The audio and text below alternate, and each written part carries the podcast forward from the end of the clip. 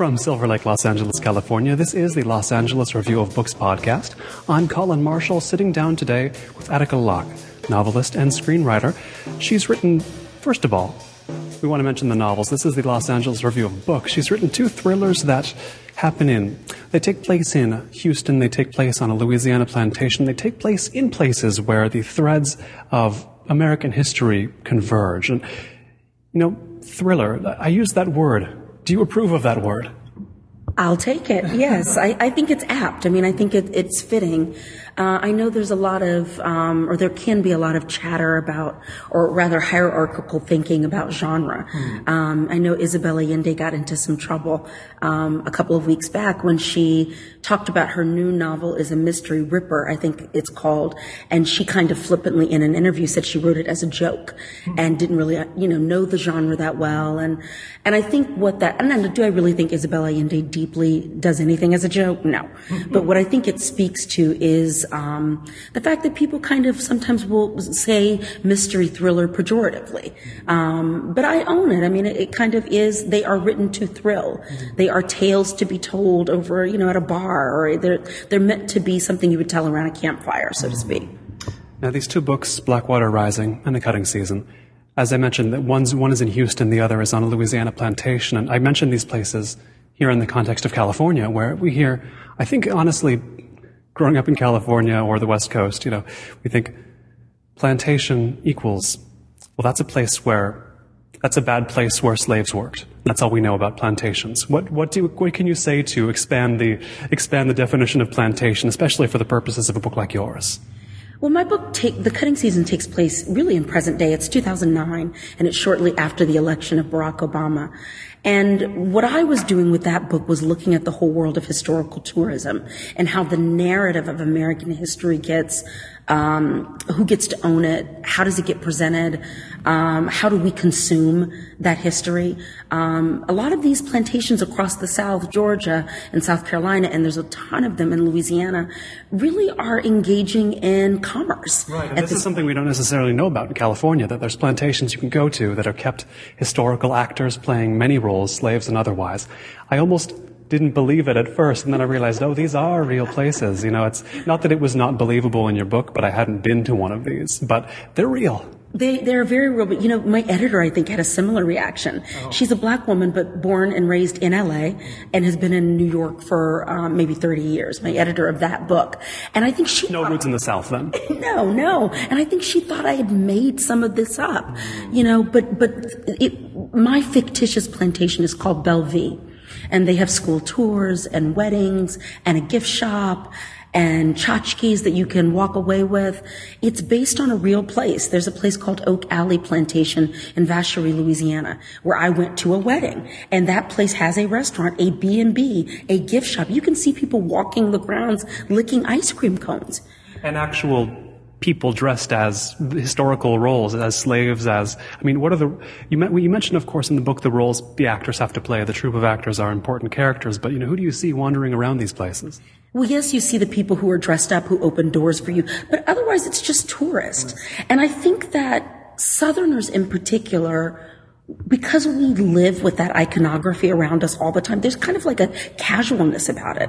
I remember telling someone in Louisiana where I was staying, because I went and stayed on this plantation. And they said, oh, we had our anniversary dinner there.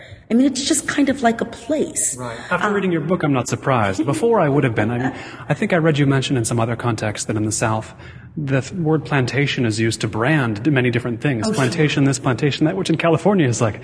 Ooh, the word has such negative connotations here as just being, oh, that's a terrible place from the South that they had before the war. No, people very unironically call their subdivision, Oakwood Plantation, or it is this kind of word that they, that Southerners use to call up, a time that I guess there's this lingering pride in. It was very uncomfortable to grow up around it as a person of color. So anyway, when I had to go to this wedding, I was just completely fascinated. And I don't think I would have wanted to write a book, or that particular book, in the past. I was very interested in how history gets presented in the present day. You've mentioned elsewhere that you didn't want to write another book about what it meant to be enslaved. I mean, meaning what? Meaning you would be repeating what that has already been said. It is not so much that I think that I would be repeating what has been said as I feel that we need to balance stories about the past with stories that deeply deal with racial issues in the present.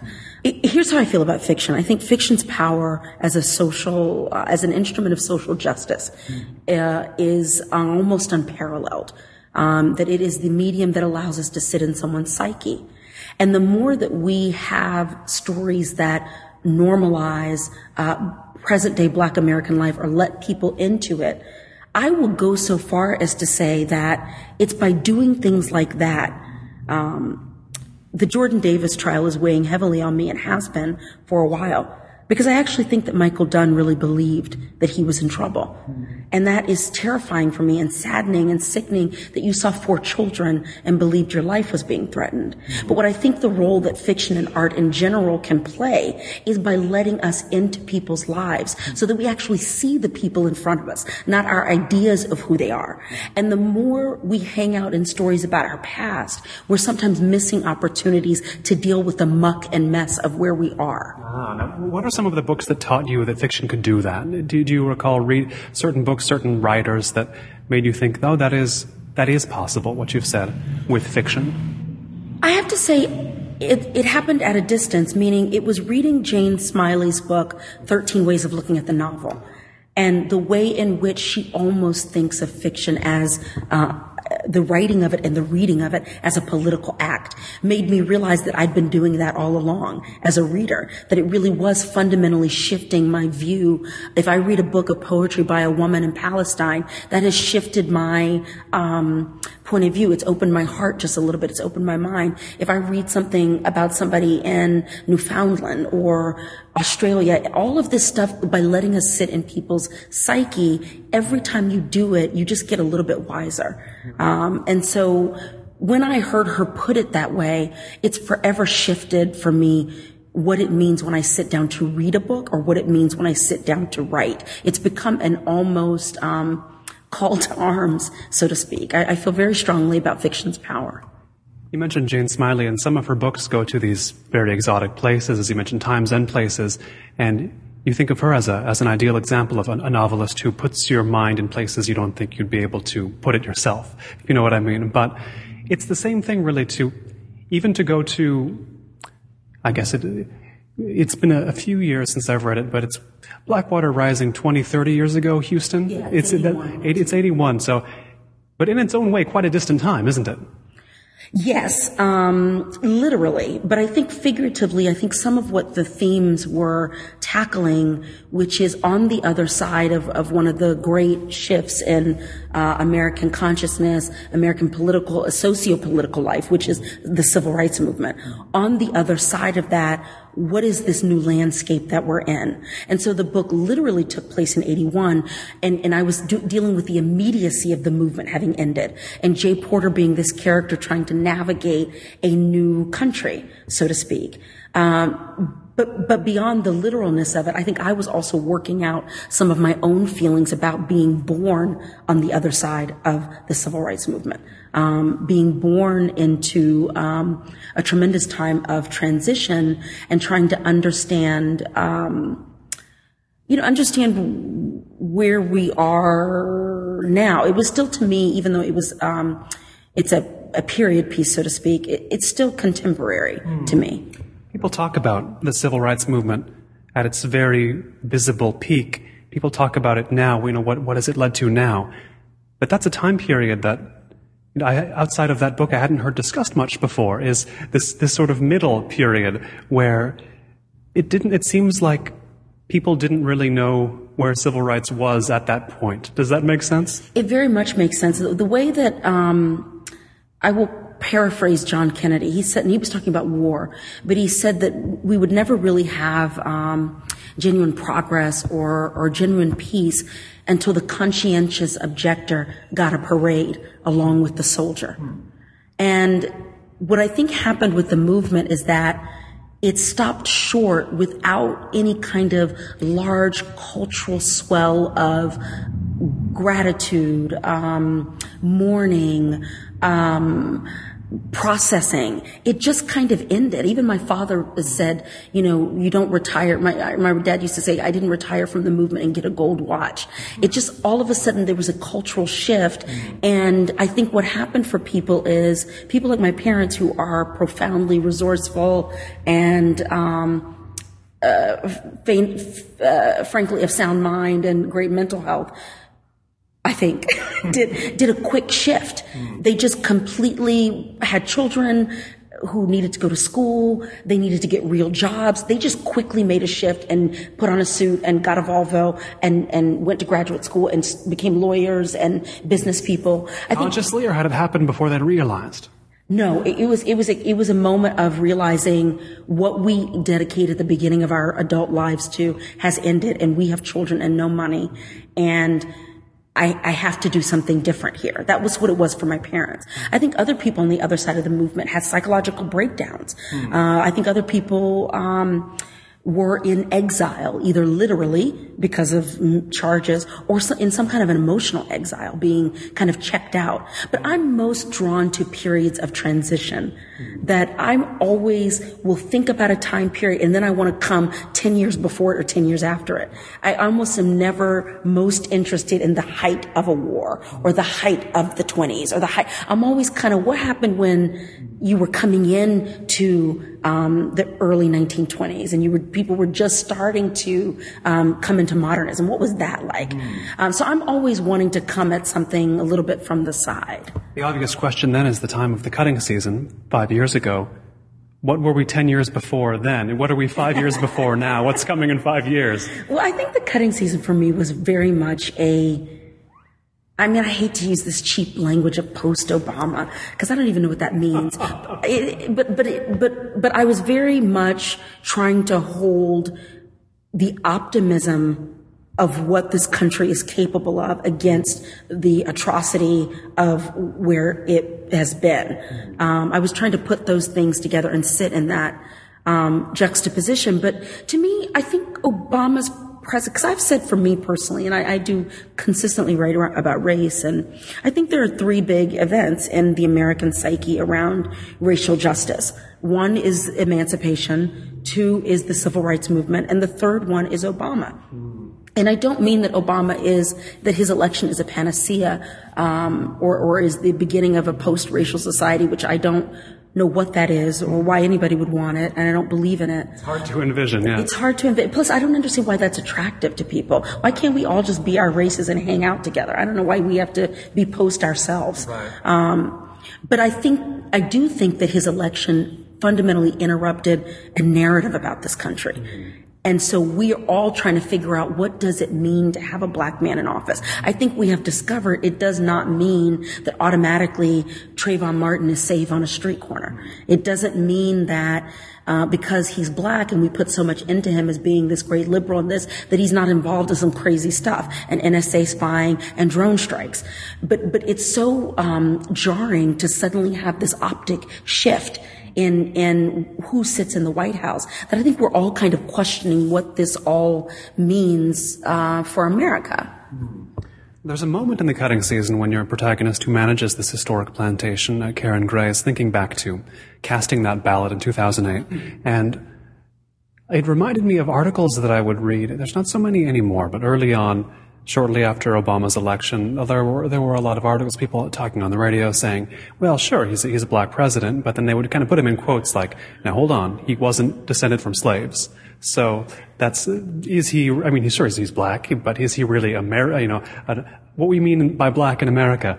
I don't know whether that's subtle or people just stop thinking about it, but was that a controversy or that you thought about, that you saw coming down the pike when you were writing this book, or that you had in mind as already sort of roiling when you were writing this book?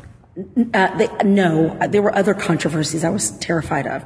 A fear that people would think that I was, being irreverent, because there's a lot of absurdist humor in the book, that I was being irreverent about slavery, or that I was suggesting that now that he's elected, let's all skip off the plantation and everything's great. But to speak to your question about his fundamental blackness and his flavor of blackness. Is that what I mean, because reading a book where it's on a plantation and then the same things I was always reading, like, well, he's not from slavery, so, you know, does that question mean anything to you, I guess is what I'm asking. No, it does mean something to me, and I think that, I mean, it comes up a lot, and I think it's valid to ask.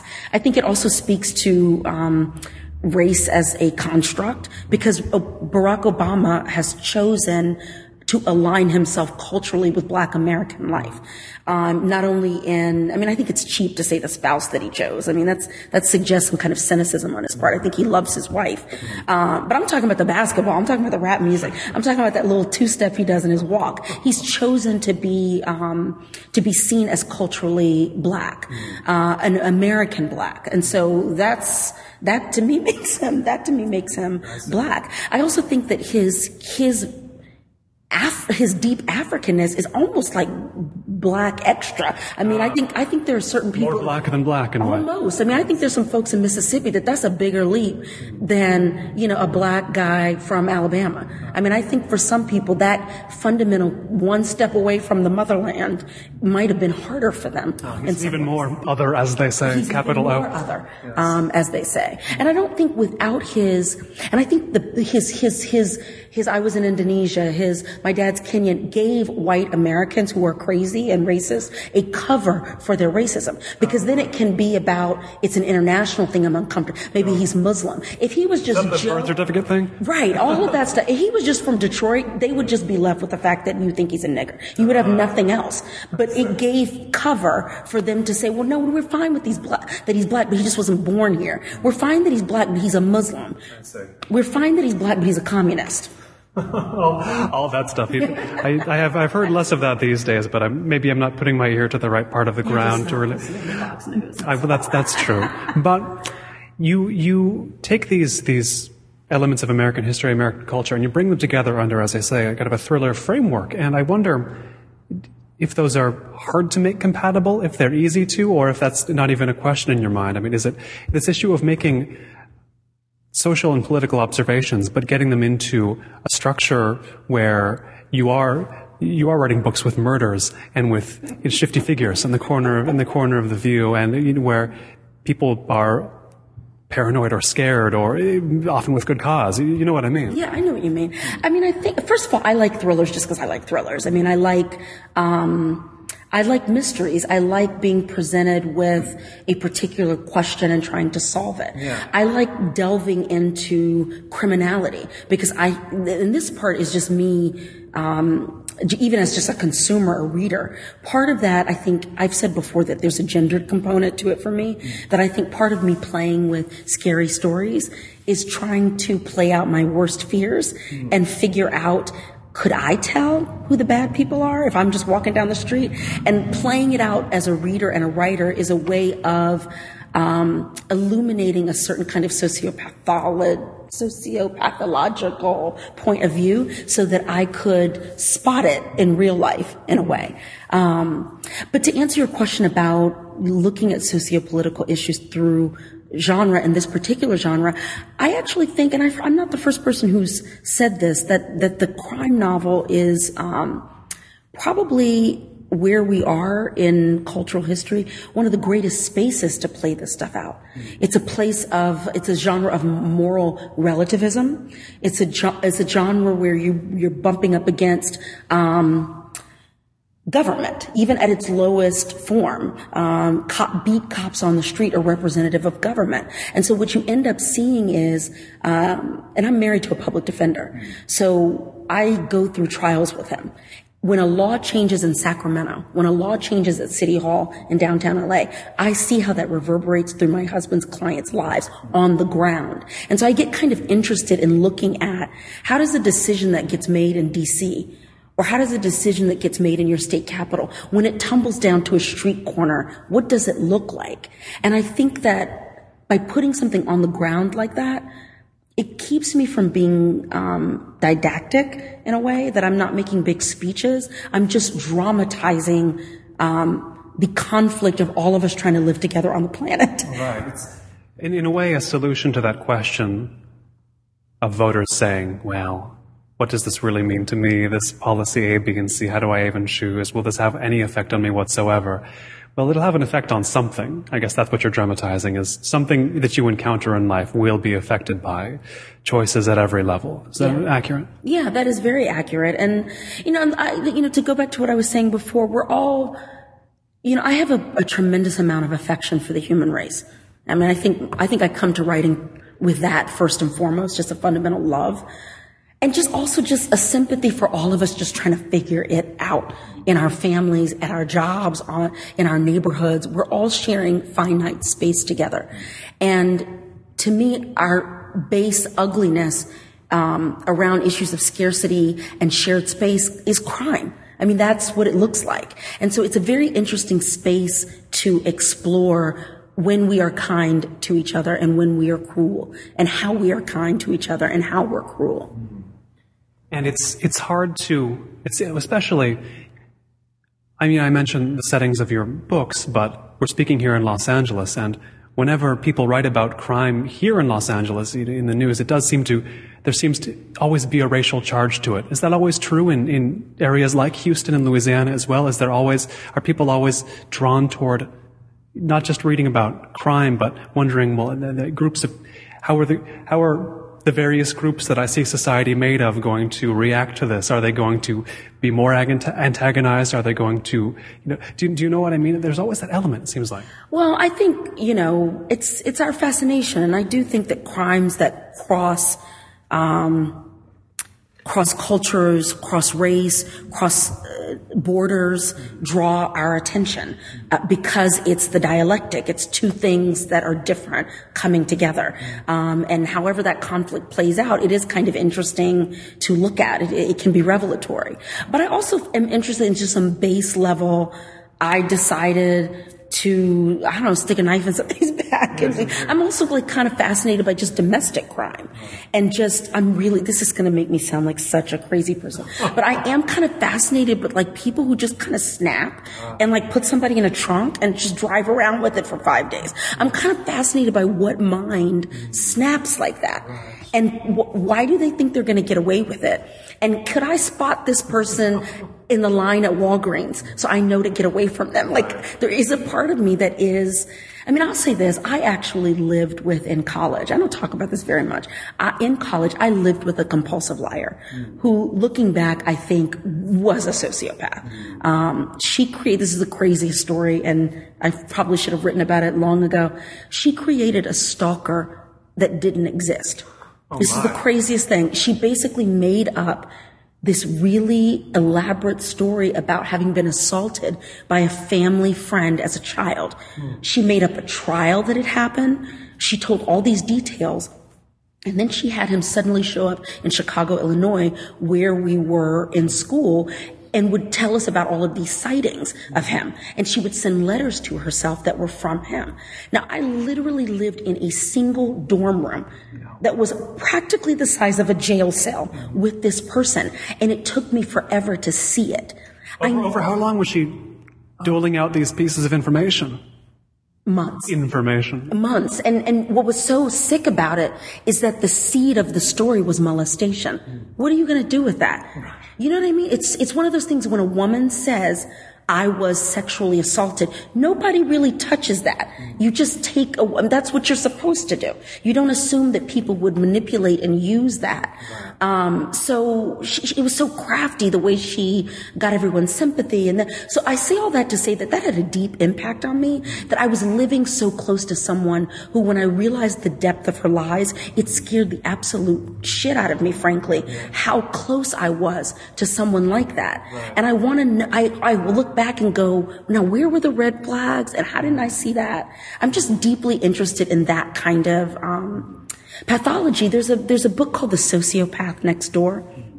And what is fascinating about it is that the author is positing that it's a spectrum.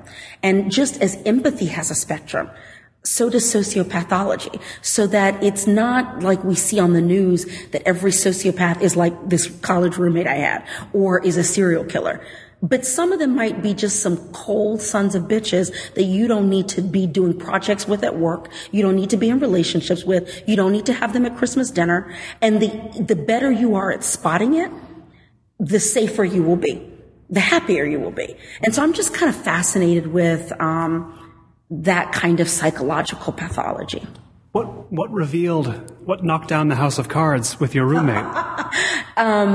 There was a letter that came. This is going to date me. She sent a letter that was cut out of magazine letters. This is like pre-photo. Classic. Yeah, right. It was like out of a Lifetime movie.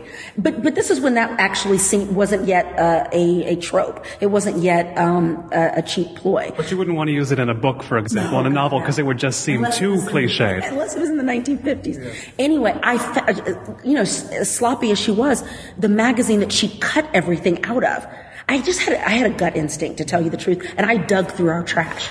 and found the magazine that she had cut out of. And then it's like literally out of a Lifetime movie. And then I started doing like I went through everything that she had said. She had said that this guy was he was in Chicago looking for her. She'd said the street that he lived on. Well, I started looking up in the phone book, again, dating myself. There was no such street in the entire Cook County. It just, all of a sudden, I started putting it together. But then I was really, terrified that I was in living with someone who was crazy. But I still thought that it was about the molestation. I still had tremendous sympathy. And I talked to a counselor on campus and asked, we're getting off in a weird area here, but I mean, it's just a very long story, but it does, I really do think that had something to do with me being fascinated by, liars and the fact that they come in all shapes and sizes. She was this adorable, well-loved, super popular girl, and I don't know that 50% of what came out of her mouth was true. Oh my. Now, writing a character who lies like that, how deep a level do you have to go reconstructing your understanding of how people think so you can accurately portray something like that? It's frightening to say that it comes kind of natural. And it depends on, what type of, quote unquote bad guy you're writing. I think for me, when I write bad guys, the Clancy brothers in The Cutting Season, I always think that for every villain, I always ask the question, what is the wound at the center of their behavior? And I work from there, that, maybe I am a Pollyanna who thinks that everyone's bad behavior can be traced back to some initial hurt. But once I have that and I know what that is, it makes it easier for me to understand how people are acting out. And then I make a choice as a writer, which of my quote unquote bad characters are acting consciously, and how many of them are just in their own unconscious junk about stuff. And so that changes how people act, I think that, and even the two brothers in that book, I think that Bobby Clancy, his acting out, I don't want to give anything away, but his big acting out almost came from an unconscious place, this unconscious rage about loss, what his family lost. They're going to lose this plantation. Whereas Raymond Clancy, his older brother, seems much more aware of his anger and what got thrust on him in life. And he didn't ask for the legacy of this plantation. And so that, I always approach everything from a place of human psychology. And I try not to be cheap with people, good or bad, and not paint them in broad strokes, but look at a psychological underpinning. Now, do these same rules apply when you're writing screenplays as well as novels, when you're creating characters in either form? You're doing the same thing, simply in a different textual way, or is there much of a difference? I approach characters the exact same way. I think the difference between scripts and well, there's the technical difference, and then there's a spiritual difference to writing them. The technical difference is, of course, the beauty of scripts is everything is really in the white space on the page. It's everything that isn't being said, because character is what people do. It's not what they say. And it's the schism between what they tell people but how they really act. So that, to me, scripts and drama come alive in that white space between dialogue. And it's also so visual and all this kind of stuff. the big difference spiritually for me, and I haven't written a script in a minute, and it has been even longer since I wrote a script of my own volition without somebody asking me or paying me to do it. And that was, I mean, that's like 15 years ago. And that was one of the first scripts I wrote that got a lot of attention. And I went to the Sundance Feature Filmmakers Lab. And, but being asked to write things for hire, there's just like a team of people in the room with you. Even when you're by yourself at home, the executives are just kind of in the room with you, for better or for worse, usually for worse. And they're all extraordinarily well-meaning people, but it is a complex system that comes together to make a movie, and yours is a simple part in it and not the end in and of itself. So, you know, in that way, the writing is, I don't want to say ethereal, but, you know, when you're writing a novel, that you're in the process of making the final product. When you're perfecting a script, you're just on a journey. You're just at the way beginning of that journey. You know, you don't own what's coming. You don't know who's going to be cast. You don't know who's going to be the director. You don't know if you can't get this particular location. And it's this ever-moving, changeable thing that you give it all the love that you have, but you have to hold it very lightly and loosely. I hear these things from screenwriters, and I also hear about how every word, it seems like, in a script has to move the plot forward somehow. And I'll hear these rules about how you can't waste anything. Everything has to be telling in some way, and there's got to be scenes have to start at the last possible moment they could start, yes, and at the first possible moment. It seems like these skills could come in very handy when writing thrillers, though. It's the same thing almost, right? I mean, I wouldn't even just say thrillers. I think, and it doesn't have to just be screenplays. I mean, I even think... I think drama is an incredible art form. And so I think novelists should take a playwriting course, or try their hand at it, or do script writing. But I think, you know, Dennis Lehane, who has become a kind of mentor to me, and I've heard him say before that the difference between, him or someone who's been writing for a long time and a newcomer is that he also takes a long time to write his way into the scene. He just knows to cut it later. So it's not that he's automatically coming into a scene at its height. He's doing whatever he needs to do as a novelist to get himself there, and then looks back at it and says, I might not even need that first couple of paragraphs getting into the scene. He shoots the whole thing in some sense and then cuts it right there. Right.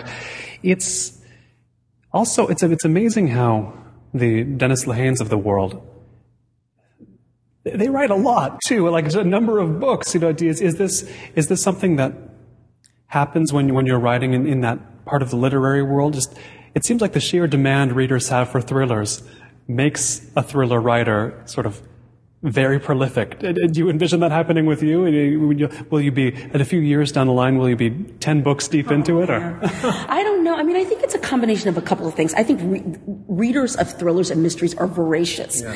And I think publishers put a lot of pressure on the writers to hurry it up. Mm-hmm. I also think that the more successful writers get, the more other conflicts in their life fall away, and there's more concentrated focus on the work. And frankly, to not be crass about it, but as money comes with that, there's an ability to hire caregivers for your child. There's ability, if you choose to get an assistant to handle the influx of email that you get, or to run your schedule. Then it makes your laser-like focus into your work. You can only write. You know, it just, I think that can't be discounted. I mean, you know, to speak of writing without talking about money, and what having or not having money does to the writing process, I think is not helpful to anyone, and I think it promotes, fantasies of what it is to be a writer, but real life can really deeply get in the way of writing.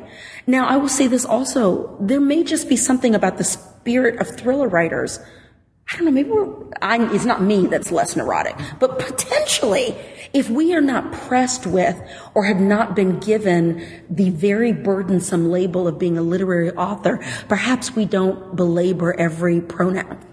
It's possible that there's freedom in being underestimated.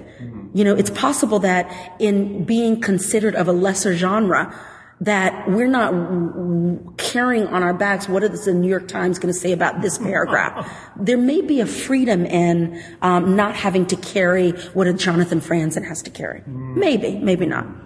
Now, as we say, your books, They take place in areas with vivid racial backgrounds, shall we say, racial historical backgrounds. And now you mentioned the places you've lived, you've been. There's Houston, there's Chicago, there's even here. I mean, those three places alone, Houston, Chicago, Los Angeles, I don't know, I would say they're very different racial situations in all three. Would you see it the same way? Yes. Chicago is one of the most segregated cities I have ever laid eyes on, stepped into. And I say that with tremendous love for the place. It's just the way that it's laid out. North or south? Yeah, it is very racially segregated. Houston, not so much, actually. And I actually think people underestimate the degree to which people of color and white people have been rubbing up against each other in the South for hundreds of years. But of course what you're dealing with there is the Texas kind of good old boy culture and all that kind of stuff. Los Angeles to me, frankly, is a, I'm afraid to say this for people beating me up about it.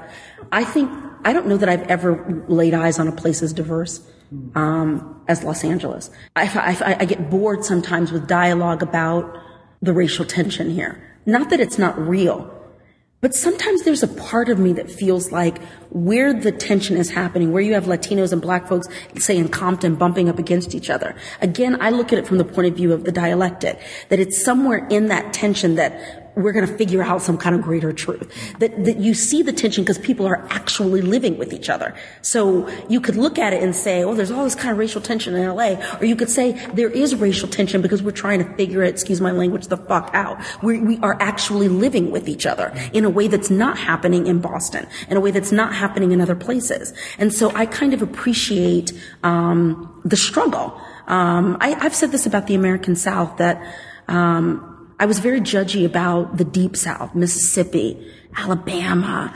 You know, I was just, I never want to be anywhere near any of those places. And I had to go to Mississippi. And I kind of changed my mind while I was there and thought that I was standing on the ground that moved my country forward, that there is no Obama. There's no me voting here in Los Angeles in the 2000s without going through Alabama, without going through Mississippi. And it made me then take the conflict not as a reminder of how buck-ass wild Mississippi was in the 40s, 30s, 60s, 90s, whatever. And it is true. It is kind of buck-ass wild. Really? What's going on there? But in that conflict is a way forward.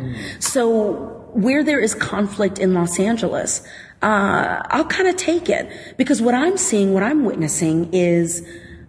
you know, I live in Glassell Park, Mount Washington.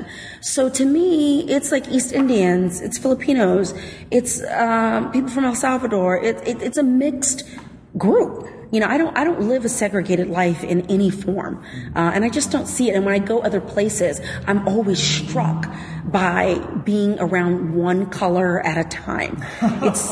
It's odd to me. Yeah, so you don't get, unless you're in certain parts of Los Angeles, one color at a time. And really, the parts that are one color at a time are the least interesting ones in Los Angeles, it seems like. I mean, it seems like you would agree with that.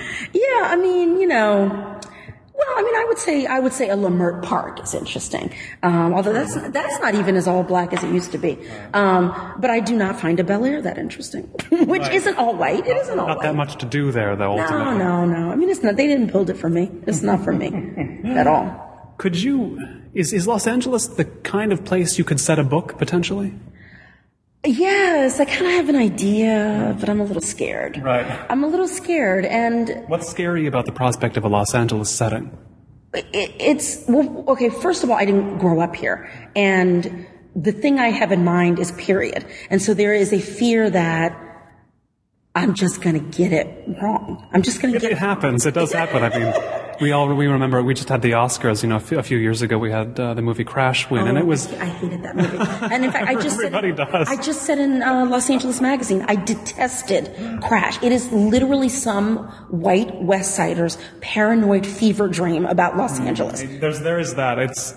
My memory of it is dim. It did seem a little bit like it was... It seems also quite a bit behind the times, even at the point it came out. I was thinking, and then I read the screenwriter/director, he said he... got the idea when he got carjacked in what other year but 1991. So it was a very, it's kind of a, early 1990s vision of Los Angeles on top of what you've just said as well. So, and it just doesn't move any dialogue for it. It's just kind of ridiculous. But I, you know, so for me, first of all, it's getting it wrong. That's the first fear. But the other thing is there is a delicious distance for me about writing about the South from Los Angeles. And I don't know what it would be like to write about LA in LA. I have no idea because I've never done it before. And I love, I will always write about the American South. And I will always write about Texas. There is a part of my soul that lives in East Texas. What is the relationship between Texas and the Deep South? Is it, I'm not super experienced in that part of the country. Oh, they're kind of like cousins, like second cousins. I mean, the part of Texas that I'm from is literally almost just like Louisiana. I'm from East Texas, so it is the most like Louisiana or an Arkansas or an Alabama. And I couldn't even deeply speak to the West. I mean, I've been there, I've visited the West part of Texas, but Texas is its own thing, and it is wrong to, it is both of the South and its own thing. As the tourist board says, like a whole other country. It kind of is like its own thing. And the ways that it's like the South are, frankly, a lot of its political and social junk is a lot of the way it lines up with the South. But a lot of other things about Texas are very, very different. You know, and it's not a lie, that spirit of independence, that spirit of, outlaw, all of that stuff is actually very real. What do you feel there that you don't feel in Los Angeles or, you know, California? There's a sense for me that when I go home, and I go stand on a red dirt road in rural East Texas, that I am touching my own ancestry, that I feel a connection to an agrarian history. I feel a connection to people who labored ahead of me. I think it kind of brings my 21st century neuroses into context. It's a very grounding experience to be reminded deeply where I come from, that I come from landowning, cotton picking, vegetable growing, church going, political thinking, intellectual, graduate school going black folks in rural East Texas. That's who I am. And so when I go back there, I feel it all over again. But there is another part of my soul that lives here, very much so. And I don't think I could be the writer that I am without LA. What LA has given me is space. And I mean that literally and figuratively, that it literally is a space to behold. It's just stunning. And a big part of my writing process is to walk the hills of Mount Washington and kind of figure out what's going wrong in my story. What you can spend some serious time walking those hills. Yes. I walk those hills and I look out on mountains and I try and figure stuff out in my story.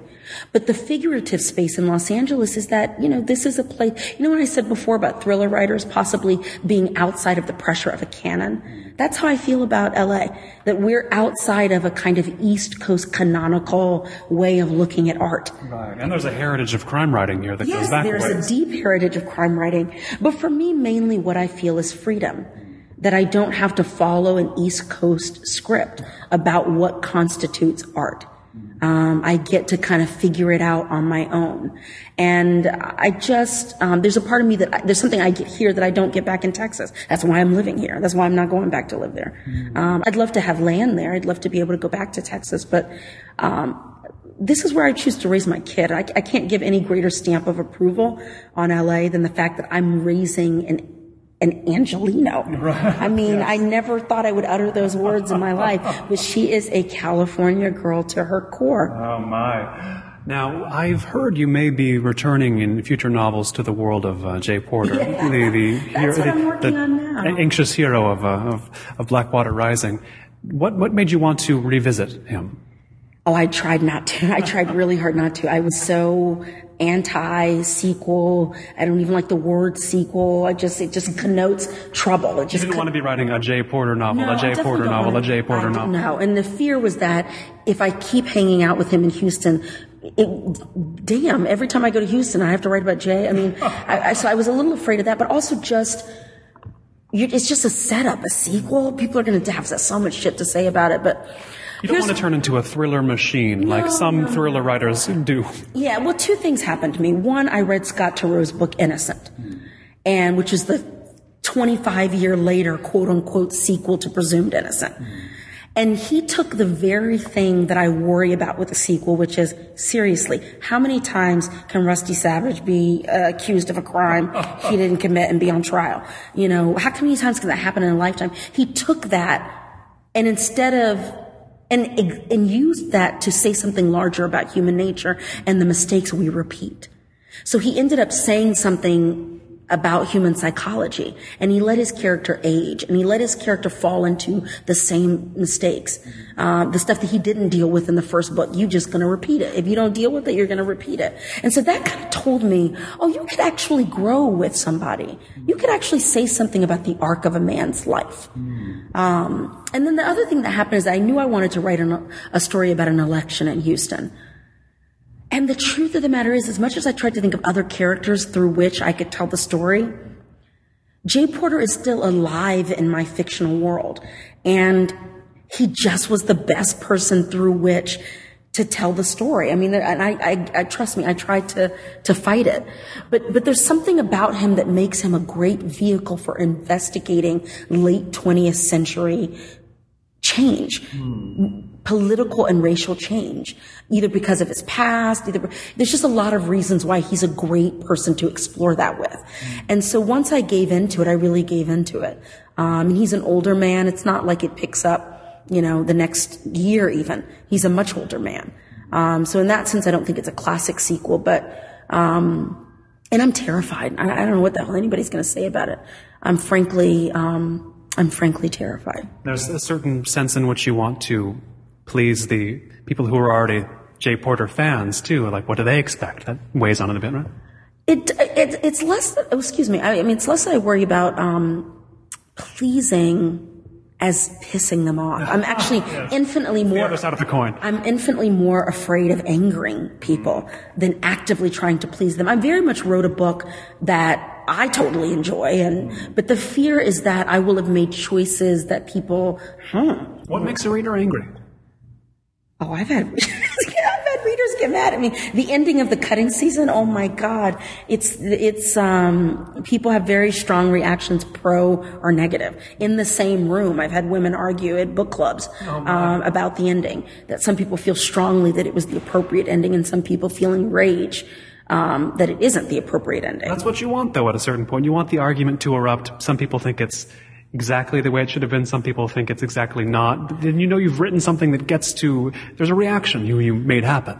I think if I were a stronger person, I would see it that way. And I think if people were fighting about things that weren't so racially charged, that, you know, the fear for me about The Cutting Season is that, I mean, I remember calling my sister while I was writing it, because I was trying to say so many things about where I wanted my country to go and what I wanted Barack's election to mean, that I worried that people were going to think I was some kind of Uncle Tom or something. So I remember calling my sister saying, do you think I'm an Uncle Tom? I mean, is this going to piss off black people that I'm saying there's a part of our slave narrative that we would do well to not hold on to so tightly so that we might see what comes next. Is that dangerous to say? And there are people who get, angry that if you let go of history, if we forget where we come from, you're somehow letting white folks get away with stuff.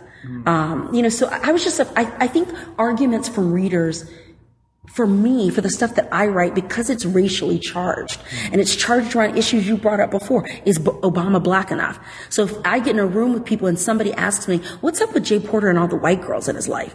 It has a kind of, I laughed when I did the same thing you did. I laughed. But at the same time, I'm like, oh, do I have a thing with Jay and white girls? I mean, I don't think I do.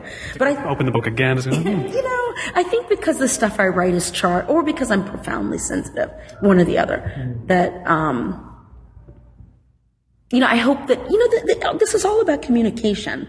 And so anytime you try to communicate something that doesn't land, and not that you own people's interpretation of your work. It's their experience. It's their quiet time in their home, in the library, wherever they're reading. And I don't own that, and I don't get to dictate it. But I think we're all doing this to say, for one moment, see me the way I see me. You know, the hope in this shared art form is that there's understanding between two people. And so wherever that doesn't happen, it, you know, it doesn't always feel that good, you know, because you're trying to, I think with the art, bring people closer. That if something you wrote is misinterpreted or is not received in the spirit in which you intended it, you know, it can get uncomfortable. So could we say that whether a character, a people, or a country, if it forgets its history, it repeats it. But if it also holds it, if it clenches it too tight, it also repeats it. There's yes. some level of grasp that needs to be maintained. That's not either of those ends. It's not away with it, and it's not clinging to it. I guess or sort of blanket. Yeah. That's in fact. It's interesting that you use the word blanket because when I remember when Obama was it was the summer of 2008 when I kind of knew he's going to be the Democratic nominee. And then I kind of was also thinking, I think this man is about to be president. And I felt like a security blanket. And I don't want to use secure. Maybe I don't mean that way. There was a crutch, a blanket, a familiar narrative about being black in America that was about to be disrupted. And I didn't know what that was going to mean. And I started having panic. And I'm not having panic because I don't want him to get elected. I'm not having panic because I think he's going to be shot. I'm having panic because what the hell is this going to mean? What country are we all going to be walking into on November 5th or whatever the day was after that election? Is it going to be fundamentally different in the sense that I'm not going to be able to find my way in it? Or worse, is it going to be exactly the same? What is it going to be? It was so scary to be without the familiar script of American racial life. And so the fear for me, and that question you asked about which parts of our history must we hold onto and which parts would we do well to hold more loosely, I don't know. And the writing of The Cutting Season was to explore that question. I do know that specifically in terms of media representation, I have to say, you know, thinking of the Oscars and 12 Years a Slave winning, we just have to have both. I don't mean to take that story away. That is incredibly meaningful. And when I heard that story is going to start making, the film is going to go on a school tour, that is incredible. That's fantastic. But that cannot be it. My God, black people have done more things in this country besides be butlers and slaves. Jesus Christ. It just can't be it.